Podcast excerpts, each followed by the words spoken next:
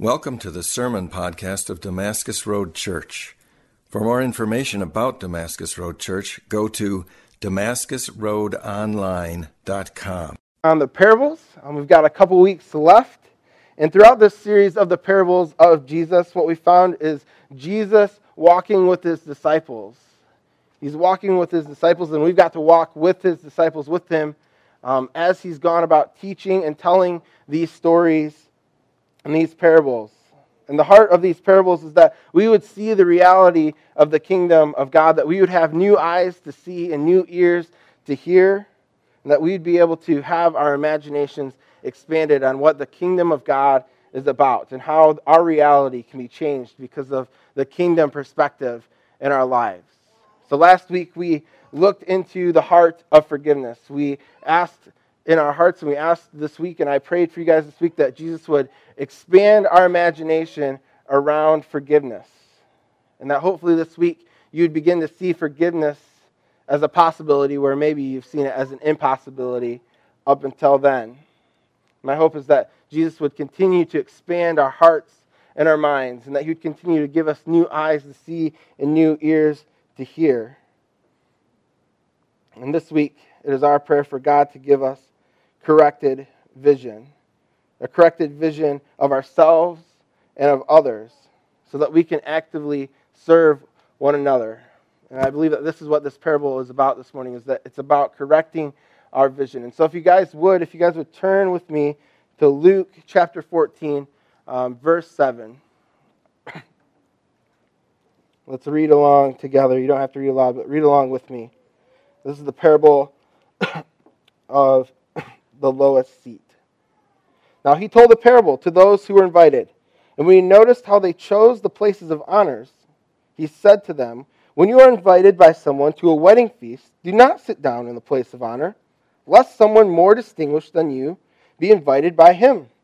And he who invited you both will come and say to you, Give your place to this person. And then they will begin with shame to take the lowest place.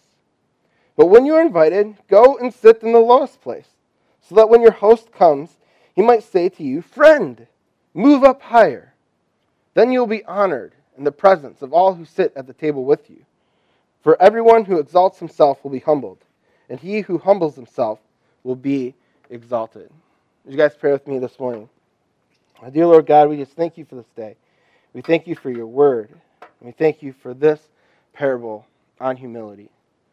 And this parable that causes us to check ourselves, that causes us to confess and repent, where we have been humble in our heart, where we are able to cling to you and ask for you to humble us, for you to provide a new lens that we might see the world around us, that we might have a new imagination around serving others and seeing ourselves in proper relationship with you. God, may you be ever near this morning. God, may we, we, may we be aware of your presence. May you speak to us in ways that we need to hear this morning. In your name we pray. Amen. and so, what Jesus is doing here in this parable is absolutely brilliant. Um, because what Jesus is doing is that he's using this cultural story. About 99% of Jesus' parable here is not original content. Um, it's content that they would have known in the past. It's kind of this worldly wisdom. And so, as the Pharisees are clamoring to their highest spot, Jesus uses this worldly wisdom of, hey, take the lowest seat instead of the highest seat to rebuke the Pharisees in their actions as they're clamoring for this highest spot, and to also provide new meaning to this kind of worldly advice to take the lowest spot. And so, what would happen in this day is that whenever anyone threw a dinner party, they would be like this big U shaped table. And at the center of the U shaped table was the person of honor. And so, in Jesus' example, it's a wedding feast. And so, the bride and the groom would sit at the top of the U shaped table. And unlike weddings today, where like you have name cards and distinctions and numbers on tables that tell you where you rank, you know, according to the guest, you know, if you're at like table 14, like you know you're really not that significant, but you got an invite. You got an invite. but Unlike that, unlike that, where we have name cards and numbers for tables, um, it was just kind of left wide open. It was, wide, it was left wide open to interpretation to be like, sit yourself where you think you might fit best in honor to the guest. And so we have here at this particular dinner party that Jesus finds himself at, all the Pharisees are like, I want to be right next to the person of honor. I want to look the best. I want to be the best. And what would happen is that if you took a place of honor that was too high for maybe your status, you know, maybe you belonged at table 14, but you were like, no, I'm going to sit in the, the, uh, the maid of honor seat, you know.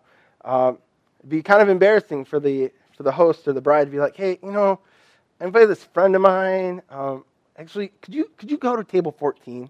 Could you go to table 14 for me? I mean, that's, that's what would happen. That's what would happen in this scenario. And so what happened was is that the Pharisees kind of forgot this advice, this worldly advice, because the sages of the day had seen this as a problem. They had seen this as a social problem. You go to a party, there's a bunch of seats available. They're all seats of honor. Um, you definitely don't want to sit in the shame seat because you really want to look the best. You really want to take the highest seat, um, especially in this day. Sitting in the highest seat and having the highest honor was most prized in the eyes. I mean, not a ton has changed in the world, but I mean, it was like the highest honor to sit next to the guest of honor and to be able to do it multiple, multiple times. And so there was this advice that came out among the sages that says, hey, you know what? If you if you want to avoid all of this, and if you want to see like where you truly rank in the eyes of the person that is hosting the party, go sit in the lowest seat. Go sit in the lowest seat because then surely the guests would see you hanging out at table 14. And they'd be like, oh man, you know what? You don't belong at table 14. You should probably come up and sit at table 2. And what they would do is they would kick somebody out of table 2 and say, hey, you should probably go to sit at table 14. And so there's this strategy here that was like, I might actually get more honor and shame someone else if I sit in the lowest seat. And so let's do that. And so that's the advice that Jesus is giving. Jesus is reminding the Pharisees of this advice to go sit in the lowest seat. Seems like worldly wisdom. But Jesus wrecks all of that with one line.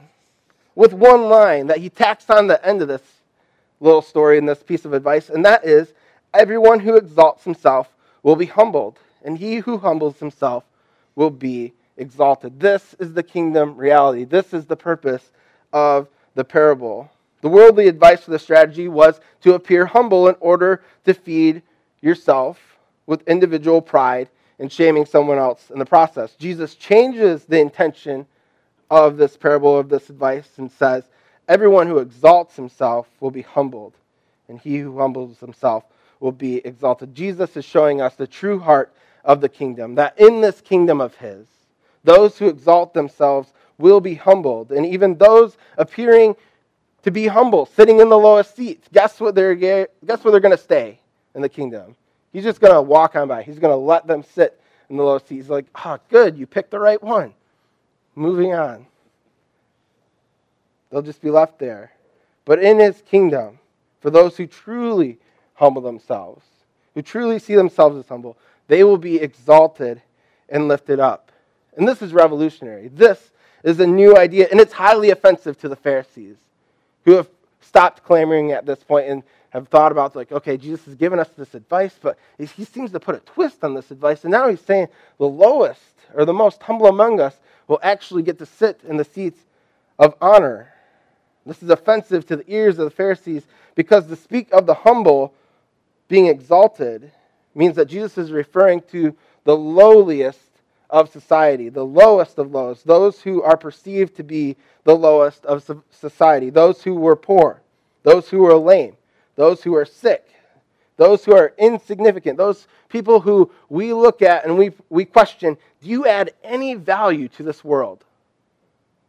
Those are the humble that Jesus is talking about. And he's saying that those people are going to be sitting in the places of honor. And those people who think that they deserve to be there are going to be the ones found at table 14 in Jesus' feast, in Jesus' kingdom. And so Jesus is warning them. He's warning these religious leaders because they saw themselves as the exalted leaders of Israel. They saw themselves as the most righteous, the most holy, they saw themselves as having the most important job, and that was protecting the temple of its holiness and its cleanliness and performing the religious duties of the day. And here Jesus is saying, You who find themselves exalted will find themselves in the place most lowly. And so, what we find here at the heart of the kingdom of God is this overwhelming sense of humility, the sense that we are to put others before ourselves, just as God has put all of creation before himself in giving us his Son. And what we find throughout Scripture is that Jesus is our example of humility. He embodies it completely. He is our lens for what humility is. So now, when I looked at this parable, and I looked at this parable on Monday and started planning um, this parable, I was like, yeah, it seems pretty straightforward. Like, there's honorable seats, there are lower seats. Jesus says, take the lower seat. So I'm like, all right, take the lower seat. That's the application. Take the lowest seat. But what I find is, is that if I were to ask you, hey, which, which seat would you take? Everyone in here would probably be like, yeah, let's, let's take the lowest seat because that's what Jesus says. And be like, let's close the book, let's go home, let's go to Pizza Ranch.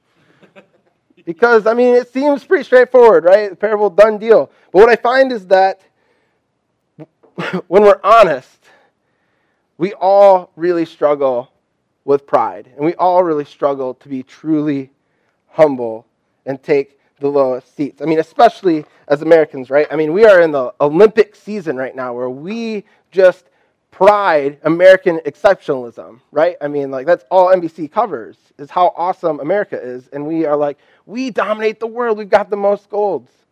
And I find the Olympics to be most telling of our pride because there's some athletes who win gold and in their interview, like, they're like, yeah, of course I won gold. Of course that happened and man, though I don't know about you, but there, I like sit there kind of awkward. Like my stomach, my stomach kind of turns. I'm like, yay, America.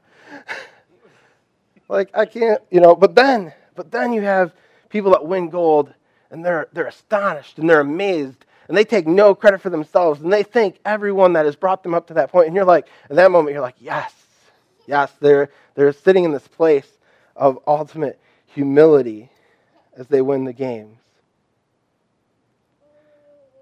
And so, what I find is that for various reasons in this parable, if we were to insert ourselves, we would all choose the lowest seat. And we'd do it for different reasons. Some of us would choose the lowest seat in hopes that we would be honored. We would have the, the worldly conception of like if I sit in the lowest seat, then the host comes and he'd see me sitting at table 14 and he'd, he'd bump me up. And that'd be awesome. So some of us in this room would choose the lowest seat for that. Some of us would choose the lowest seat for the sake of knowing that was the right answer. Jesus is like, Jesus told me to sit in the lowest seat. I'm going to sit in the lowest seat. It's the right answer. That's what I'm going to do. Some of us honestly don't care where you sit. You don't care if you sit in table 14, table 11. You actually probably don't want to be at the front if you're this person that doesn't really care where you sit. But what we find is that like you're, you're ambivalent. But what I find is that ambivalence is not actually true humility. Um, that ambivalence is actually um, a form of just negligence, of, of really not caring. And so this place of ambivalent, you just can't be ambivalent when you're like, hey, you got you got to pick a seat. You got to pick a seat, and the seat that you pick matters. And then finally, there would be some of us that would actually sit in the lowest seat because we were truly humble. Because we were truly humble. But it's difficult. It's difficult for us to place ourselves truly into this parable. We don't have the situation where we go to parties and have to pick our seats based on how important we think we are. This does not happen. And what I also think is that it's also really difficult for us to identify our motives around our pride and our decision to choose the lowest seat. And so I think this parable is difficult for us um, to, to kind of relate to culturally. But what I do find important is that we know kind of what I call our HQ, and that is our humility coefficient. Our humility coefficient. And you're like, Justin, how are we going to measure humility coefficients? And I'm glad you asked because we're going to have two tests this morning. We're going to have two tests this morning. Um, one is like six questions, and you're going to give yourself some scores, and we're going to see some hard data. And like data is good, right? We're data people in this room. We like to see data, we like to chart data, and data is good because it shows us a form of reality that we might not see otherwise. It's good to plot out your budget because and have some hard data around your budget because if you were to plot your last month and someone were to ask you how much did you spend on going out you'd have a clear answer you'd be like well i think i you know i spent $300 here's my spreadsheet you know but if, if you don't plot that out and someone's like how much did you spend on going out? You're like i don't know like maybe maybe maybe 150 bucks. I don't know. You know and you're and you're wondering like why am i drowning in debt? Why are we missing the budget? Well it's because you don't have the data there to show you. The reality is that you're spending $300 eating out. And so we need data, we need budgets because it shows us, this data shows us stuff that we can't see with our emotions. And I think when it comes to our pride and our humility, a lot of it is very emotionally based. And so uh, we've got this test. So you want to pull up this test for us, Rich? And so this test comes from a book um, by uh, a business leader called Patrick Lencioni. Um, he's written incredible books. He's a Christian. Um, and his book, this is from his book, uh, The Ideal Team Player, um, just recently released. Um, I got it this week and found it um, in his book, and I was like, man, this is incredibly helpful for understanding um, humility. And so these are the six questions. Um, I compliment or praise, it says them, it should be people. I compliment or praise people without hesitation. I easily admit to my mistakes. I'm willing to take on lower level tasks um, in whatever context that is. Um, I gladly share the credit for team accomplishments. And so, where, where, whatever your context, wherever you work together as a team, whether that team is at home, whether that team is, is as volunteers somewhere, whether it's here in the church, but you uh, share the credit with team. I readily acknowledge my weaknesses, and I offer and accept apologies grace, graciously. So, I want you to do is on your bulletin, um, go through and just kind of write um, a number next to them. And so, number one means that I rarely do this. Number two means I sometimes do this. And number three means I usually do this. And so, please, please go through because we're going to get some data. And we're going to be able to see this data for what it is. And so, go ahead and plot that out. And I got to grab kind of a prop here that I forgot.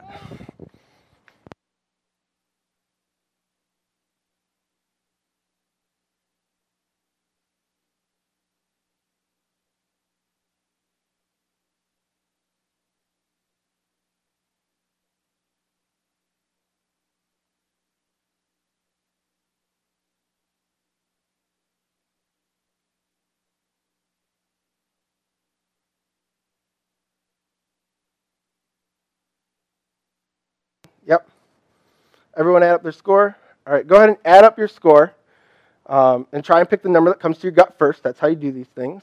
Um, add up your score. Now, if your score is a 13 or below, it means that you have a low humility coefficient. 13 or below. If you scored a 14 to 16, you're doing relatively decent. And if you scored a 17 or plus, go ahead and pat yourself on the back. I know that you wouldn't because you're too humble to do that. But, but if, if somehow you scored a 17 or above, humility is a strength of yours. And that's a good thing. And it's an okay thing to admit. You know, a lot of times we're like, man, don't want to admit that I'm humble. Well, Moses did. Moses writes it in Exodus. He's one of the most humble people that walked the planet. Right there, Exodus. It's in your Bible, right there. One of the most humble men claiming that he is one of the most humble men. And so it's okay. It's okay to acknowledge humility as one of your strengths because it's where God's grace might be showing up huge in your life. And the world needs humble people. The world needs humble people that know that they're humble so that they can share their humility with other people. And so hopefully this data makes us aware. And so this is what we come to find is that for there to be growth, for there to be growth in our humility coefficient, there has to be a level of transparency. There has to be a level of honesty. There has to be a place of confession. There needs to be a place where we can invite each other into our weaknesses. It does us no good to have this number that's on your bulletin and then just like go home and like say, don't, don't look at my number. Don't look at my number. Because we're not going to grow that way. We're not going to grow that way if we don't invite other people who might be stronger in this into community with us. Or maybe even we need to get together those people who scored a 13 or less, and we need to get together and brainstorm how can we grow in our humility? How can we begin to ask God to grow us in humility? Maybe we need to identify ways that we are prideful. Maybe that conversation would be actually incredibly enlightening and transforming for us. And so, for the sake of, humi- of, of vulnerability and transparency, my score was a 13. Um, I struggle with humility. I'm, I'm actually a really prideful person. I don't know if you know this, um, but I'm like a struggling, I'm a struggling, recovering um, prideaholic. Uh, back when I was in high school, um, especially my junior, senior year, I thought very, very highly of myself, especially in this one capacity. Um, I, so I grew up as a child um, being, being really good with my words. And in the checkout aisles, you know, they have the candy, and I would kind of debate and lay out my reasoning my logic with my mom as to why I deserved the candy bar. And there was a person in line that observed this multiple times and would say, Oh man, your son's going to be an incredible politician or lawyer someday. And I didn't hear those words. I didn't know what those words meant, but I knew how to schmooze my mom, you know. And then um, in middle school and high school, I joined this program called Michigan Youth and Government. And it, the goal there in this program was that you were a politician. You wrote legislation, and then you got to sit in the real chambers of the House and Senate um, in the capital of Michigan, and you got to pass these laws. And uh, throughout my tenure there, I took on a lot of the higher leadership positions to the point, to the point that during my senior year, me and one of my friends would go up and introduce ourselves like this. I would say, Hi, I'm Justin Burge. I'm kind of a big deal. Those words, a senior in high school. That's what I thought of myself. I was scoring a six on this test here. I was scoring a six. I was just like, I'm Justin. I'm kind of a big deal. You should probably know me if you want to get stuff done. And um, fortunately, God, by God's grace, I've recovered to a 13. But I've still got a ways to go until I'm at this 17, 18 mark. And so that's my confession to you. And so I'm wondering, you know, if you would be vulnerable back, and how many of us here this morning scored a 13 or below, if we're going to be real honest. Yes. Thank you, my people. So maybe we need to get together sometime and like have a chat and be like, how, how can we improve beyond this 13 or below? Now, how many of us scored 16, uh, 14 to 16? 14 to 16. Good. Man, we've got some good, humble people here. You guys are, well, you guys are doing good. You guys are doing good. Um, we need your prayers. We need your prayers. Seriously. I'm not kidding about this. Like, we do. We do. Because humility is a part of the kingdom. Humility is a part of the kingdom of God. Anyone, anyone score the 17 plus? It's okay to confess this. It's okay. Okay. So, none of us are Jesus this morning. It's okay. so, that's where we're at. And it's good to know where we're at because we, we need each other. We need each other if we're going to grow. We need each other's prayers. We need each other's encouragement. And so that, that's kind of the first test. We got some real data. The second test Maybe, now this is maybe where we're going to trip up some of you guys that are like in the middle here. Um, so the second test, it's kind of a litmus test. It's like it's an either a yes or a no, and you'll know it in your gut. And so it's just one question, and it is when you take a group picture, who do you look at first? who do you look at first when you take a group picture? Now, the, the more telling question is how do you judge that picture when you look at yourself first? If you look at yourself first and you're like, man, I look pretty good, good picture. Good picture. You judge the whole weight of the whole picture based on how good you look. You know, you look good, you're like, oh, good picture, good picture.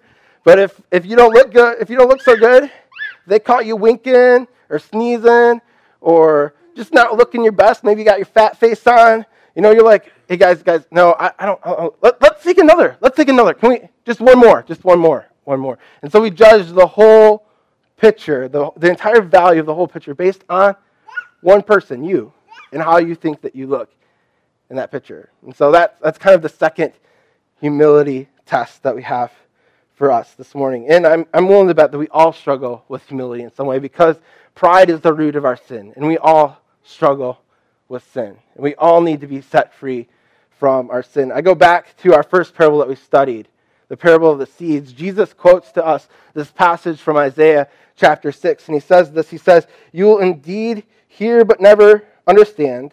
You will indeed see, but never perceive. For this people's heart has grown dull.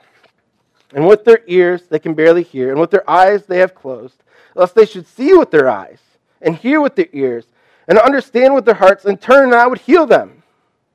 And so, what I find true in this quotation is true for us this morning is that our eyes, in some ways, have been closed shut. In many ways, our vision of reality has become blurred by our pride. Our pride blurs our vision of what is truly real. And so, what we need, if we're going to see with humility, and if we're going to grow in humility, what we need is for our vision to be corrected. And so, what do you do when you need your vision to be corrected? Well, you go and you get a pair of glasses. And so, what we need is a pair of humility glasses. I've got mine right here. I've got my humility glasses right here. Put them babies on. You know, I can't feel prideful with these babies on, right? I mean, I, yeah, I'm not going to walk up to them and be like, hey, I, am a big deal. I'm just not. Not with these on. You know, I mean, they look kind of cool. They accent flowers, but uh, so what we need, what we need are new lenses. What we need are, is a new lens to see the world, and we need to be able to put on our kind of humility glasses and to have our eyes corrected. I mean, anyone wear collect, corrective eyewear? I mean, how was it when you first put those babies on for the first time? You like didn't have glasses, now you have glasses. You put them on, you're like, whoa, this is what the world is like. There's actually definition. You can see individual leaves on trees. That's amazing. That's amazing. It's amazing how immediate it is when we put on eyewear. They've come out with new eyewear for people that are colorblind. And so people that have been colorblind for the first time are putting on these glasses and seeing the world that it really is, and they get emotional because they cannot imagine what their life was like before, how they had missed out on the beauty of contrast and the beauty of color that our God has put into this world. And so we need to put on a pair of corrective lenses. And our lens for us is Jesus, because Jesus is this form that of humility. He is our example of humility. And so he is our corrective lenses to our pride. And when we put him on, we are able to have a clear vision to where pride is blurred. And so I believe in this parable, our vision has been blurred in three different ways. The first way is in our vision to see ourselves correctly. The second way is in our vision to see our prejudices. And then the third way is our vision to add value to other people. And so if you're taking notes, that's where we're going next in these three places. We need glasses, we need humility lenses to correct our vision, to see ourselves correctly, to see our prejudice, prejudices correctly, and to add value to other people's lives. So, through the lens of humility, when we put on our humility glasses, we're able to see ourselves for who we really are, for the ways that, the, that we have been created. So, in this parable, what we find is that there are those who have been invited who do not have the right view of themselves. They have a highly inflated view of themselves. And they're ultimately embarrassed or shamed into a lower view of themselves than what they expected.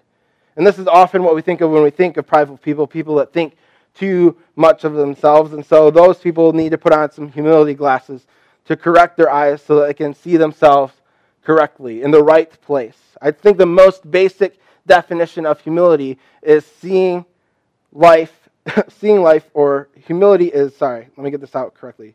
The most basic definition of humility is living out what is true. It is being able to see and live out what is true. And so that is living out our true identity, which is found ultimately in Jesus Christ. But the problem is, is that many of us are still trying to find our true identity. And so we err with inflated views of ourselves, or we err in the opposite direction of lacking confidence. We are so exhausted in our search for our identity that we find ourselves stumbling around, lacking confidence, thinking far too less of ourselves than what we ought to. We find ourselves as worthless or having very little value to add to anything or to anyone. And the problem is, is that many of us, or at least in this culture, thinks that this view, this view of self-deprecation, this view of having a little view of self, of thinking of yourself as not valued, as just standing in a corner, not getting in the way, we view that as humility. We say, man, that person's really humble over there. They just get ran over. They get train wrecked. But man, they're so humble, they don't complain. They think so lowly of themselves. But man, if Jesus is our imagination, if Jesus is our lens for humility, then there's no way that that can be humility. I mean, how compelling would it have been if Jesus, being humble, being the picture of humble, would take on this picture of humility that we have, where he would come from heaven to earth and say, Hey guys, I'm the Son of God, maybe. I'm not really sure. I don't know. I woke up this morning. I really don't feel like the Son of God today. So I'm just going to stay in bed. Uh, what if he said, Hey, come follow me, give up everything that you've got because I, I think maybe I'm the Son of God. I, I'm gonna, I might perform some miracles today. We'll see. We'll see if I'm feeling up to it. But you should probably leave and follow me. And I don't know. You'll probably make it. You'll probably make it. I mean, is that compelling at all? Is that level of humility or that vision of Jesus compelling at all? There's nothing compelling about a self deprecating Jesus. And there's nothing humble about it either. There's nothing humble about our self deprecation. What we find is we find a Jesus who is truly gripped by his identity as the Son of God, and he never stutters. He never stutters about who he is. He proclaims it everywhere that he is, even to the point of getting himself killed. So in Jesus, there is a confidence in his identity. His identity and his purpose is what drives his humility. Jesus, being the Son of God, he had access to all of the creative power of God and he forsakes it. He forsakes the opportunity to turn rocks into bread when he's really hungry. He forsakes the opportunity to fall into any of Satan's temptations. He forsakes even calling down the armies of heaven to save him from the cross. And it's in these ways that Jesus became lowly. It's in these ways that Jesus was humble he took on the humble image of man, forsaking his rightful heavenly throne. He humbles himself even to the point of death for you and me. But nowhere did Jesus waver in his confidence of his true identity. Nowhere did he waver in his purpose. Everything he did was with grace, it was with humility, and it was with boldness. And it was done with action and intentionality. And it was because he was confident in who he was and it was because he was confident in whose he was. And it's because of this he was exalted to the highest place where every knee will bow and every tongue confess that he is Lord. Humility allows us to know with confidence who we are and whose we are, and to go forward in life, forsaking all things to ourselves with confident intentionality and boldness, like Jesus has done. And so that's the first lens of humility, is seeing ourselves correctly, of having some confidence. Not because of what we can accomplish, but because of what Jesus has accomplished in us and what Jesus has purposed us for and has prepared us for in this life. We go boldly and confidently in those things, forsaking all, everything else. That's what this image of humility is. And that's what these glasses of humility allows us to do. It, it corrects our vision of who we are. The second lens of humility is that it allows us to see our prejudices. In the parable, the prideful people who are clamoring for the greatest seat and clamoring for the greatest seat of thinking of themselves as most important, guess what they're doing? They're judging that everyone else at the party is beneath them. And saying, I deserve that highest seat, you automatically say, everyone else, guess what? You don't deserve the highest seat. I do. So you guys get to your lower place than me. I'm the most important. You don't even belong thinking that you should be at table one with me. You should actually probably take table 14. That's what they made table 14 for, was for people like you. That's what they're thinking. And if we're not careful and we don't put on our humility lenses, we too will find ourselves just as blind to our own prejudices just as those who were clamoring for the top were blind to their prejudices. I bet you it didn't even cross their mind that they were judging other people, that they were seeing each other. They just wanted the top prize, they wanted the best seat. They didn't care about anyone else. And the danger, the danger with this one, if we don't put on our humility glasses, is that we can become so blind to our pride and to our prejudices, is that we can end up saying things like, I'm not prejudiced against anyone. I don't have I don't carry any prejudices. I don't, I don't judge people lower than me.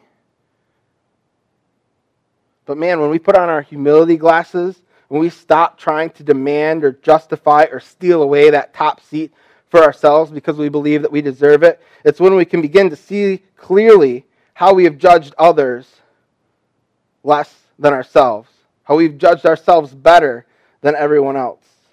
How, in us seeking this place of honor, we've decided in our hearts that those people, whoever those people are to you, are below you. And that they are deserving of their lower seats of shame. And you actually get a little excited when they take their seats of shame. You're like, yes, those, they're in their rightful spot now. They're in their rightful spot now. Well, somehow you still think that you are deserving of this place of honor. These humility glasses should change all of that. Those lenses should change all of that. And Jesus exposes our prejudices all the time. The New Testament is, mo- is very much about Jesus exposing our prejudices all the time. And he does this by living among the homeless. He does this by living among the tax collectors, who were essentially people that committed treason against their own people. He does this with adulterers and, ta- and sinners. He does this by touching those society deemed untouchable. He loving those that society says that they are unlovable. He does this by even healing the son of an enemy. There's a Roman centurion. His son is sick. He comes to Jesus pleading for Jesus to save his son's life. Jesus does it. Jesus, being a Jew, the Romans are the enemies. They are the occupation, they are the empire. And Jesus breaks the prejudices of the Jewish people and heals an enemy's son. He does this by telling us stories of the Good Samaritan, how the person who we would least like saving us comes and saves us. He does this by taking his disciples to Samaria and talking to a woman at a well. The Samaritans the, and the people in Samaria were seen as half breeds, not deserving to be seen as Jews. They were barred from worshiping at the temple. They're seen as the people that forsake God and got what they deserved. But Jesus exposes that prejudice and calls them equal. He does this by forgiving the thief on the cross at his side. We kind of like that one. But he does this by forgiving the thief on the cross, and then finally he does it and he breaks all prejudices because he dies for you and me. He dies for you and me. And so we need to put on these lenses of humility and confess and repent where our prejudices are and realize that community is not always about being around people that you like. That's not at the heart of community. A lot of times we mistake community as I'm going to get around a bunch of people that are like me, that I agree with, that I like, that's comfortable. But the heart of community, especially Christian community in the church, is just surrounding yourself around the people that are living life among you and finding value in them. And finding value in the differences and finding value in the ways that you disagree. This is the joy of community. It's not in liking everyone and being comfortable in this room together, but it is finding the value that each of us carries in the image of God. Which brings us to the third and final lens that this humility glass is correct for us that is, that it allows us to see new ways that we can add value to people's lives. Because, like I said before, the Pharisees who were clamoring for the highest spot inherently saw themselves as more valuable as those around them. And the only way that they had in mind was a way to increase their own value. And the way that they saw themselves increasing their value was to take the highest seat and decrease the value of everyone else. Because Jesus' advice, taken in the worldly sense, was that idea like, I'll take the lowest seat so then somebody else can be devalued and I can take their place in this higher valued place. And this is the way that the society works around us. But we put on our humility glasses and this lens of humility in this parable gives us a new vision for living and that is in humility taking the lowest seat. And when you take the lowest seat, guess what happens to the value of everyone that's around you? It goes up. It goes up. When you take the lowest seat, no one else can get lower. So that means everyone else's value, even the person that would have sat in your seat, their value's gone up. Maybe you deserve to be in seat number one, but you take the lowest seat. Guess what happens to everyone's value? It goes up one notch. This is the imagination, this is the vision that Jesus is putting forward in his parable.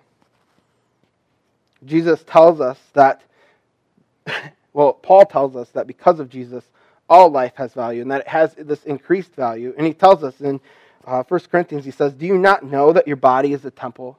That's a dwelling place for the Holy Spirit that within you you've received from God? You are not your own.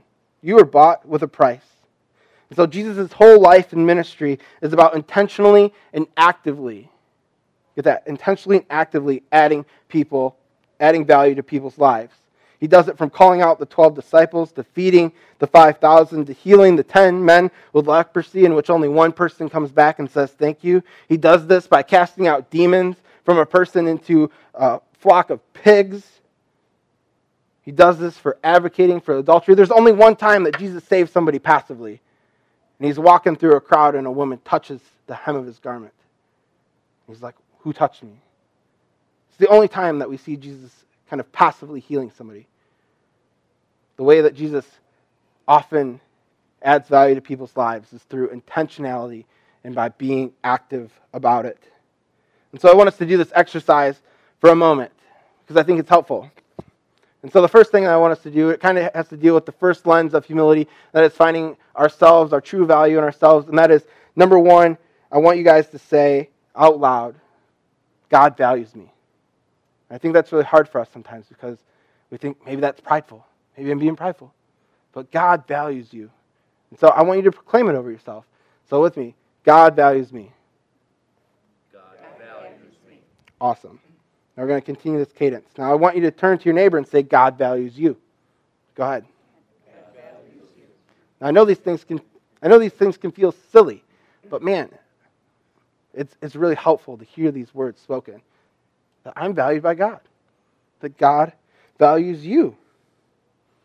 Now I want you to say this one God values people I don't know. God values people I don't know. Now say, God values people I don't like. God values people I don't like. Now that one's hard. Like, we like the one, God values me. Yes. God values you. Yes. God values people I don't know. Yeah, probably. God values people I don't like. Whew. That, that, one get, that one gets a little harder to get out. God values people that you don't like. And that's the hardest because this is what it means to take the lowest seat. This is what it means to take the lowest seat, is to value people that you don't even like. And so God wants you to go out this morning and add value to someone's life today. And the first step to adding value to people is it's, it's a no-brainer, but it's the one value people. If you're going to add value to people, you've got to value people. You've got to see people as valuable. And for as no brainers that seems, I think that's sometimes a really difficult first step is to be like, I need to value people. The second step is that we need to be intentional in planning on how we're going to go and add value to people's lives. Because, like I said, Jesus was intentional about it. So, how are we going to go and be intentional about adding people, adding value to people's lives? And then the third step, and it's the most difficult step, is to actually do it. It's kind of easy to think, okay, I value people. I could probably add value to people's lives in maybe a couple of these ways. The hardest thing is to actually go and do it. But that's what we're called to do as bearers of the kingdom of God, is to go and do it, to go share the love and grace of our Savior by adding kingdom value to people's lives today. And so maybe it begins with an act of forgiveness, like we talked about last week. It is actively going and forgiving somebody. Maybe it's going and taking somebody a meal that needs it. Maybe it's paying a compliment, a simple compliment. Have you ever received a compliment and seen how that just like changed your day? Have you given a compliment to somebody and seen how it changed their day, how their face just lights up, how they went from like their head down, not really sure of themselves, and they're like, man, I think I've got some value today because somebody noticed me. Somebody noticed me and, and they said that they kind of liked me. Because a lot of people aren't even really sure if they're likable. So let's go and add value to people. Maybe, maybe it's writing a letter, and I challenge you to do this. I challenge you to do this. Write a letter to each of your coworkers, telling them how you see value in them and how you value working with them. And this can be especially good for our hearts and our souls if you don't really enjoy working with your coworkers. If you go into work and you have a really hard time finding that your coworker actually adds any value to your team. Because I know we do this. We work in teams and we've got that person that slacks all the time. We're like, you, you provide no value. If anything, you probably detract value from this team. But I, I challenge you to think of ways how are you going to name the value that's in their life? How can you find value and how can you add value and speak value into them? And I guarantee you that, that over enough of the over, over enough of the speaking the kingdom into their lives, they're probably going they're going to grow in value and become effective parts of your team. This is one of the greatest ways that we can add value to people is by giving it to people who can't pay it back. And this is how Jesus kind of ends his parable here.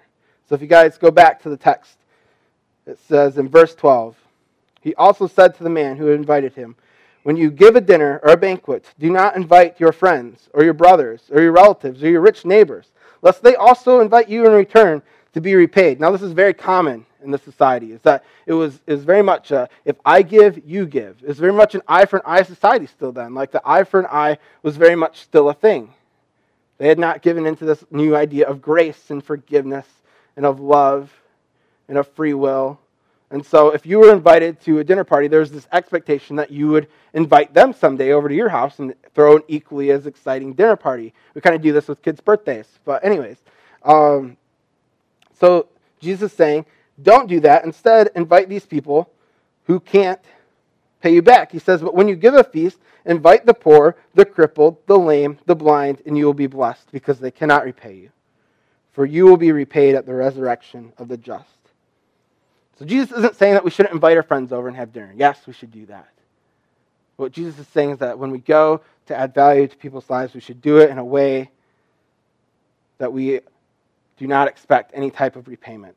That we do not even expect for them to say thank you. That they are actually incapable of ever paying us back. And this is especially the heart of Jesus to add value to people's lives in ways that they can never pay him back for. I mean, that's what Jesus does on the cross, right? He goes and he dies for a bunch of people that would have no value otherwise.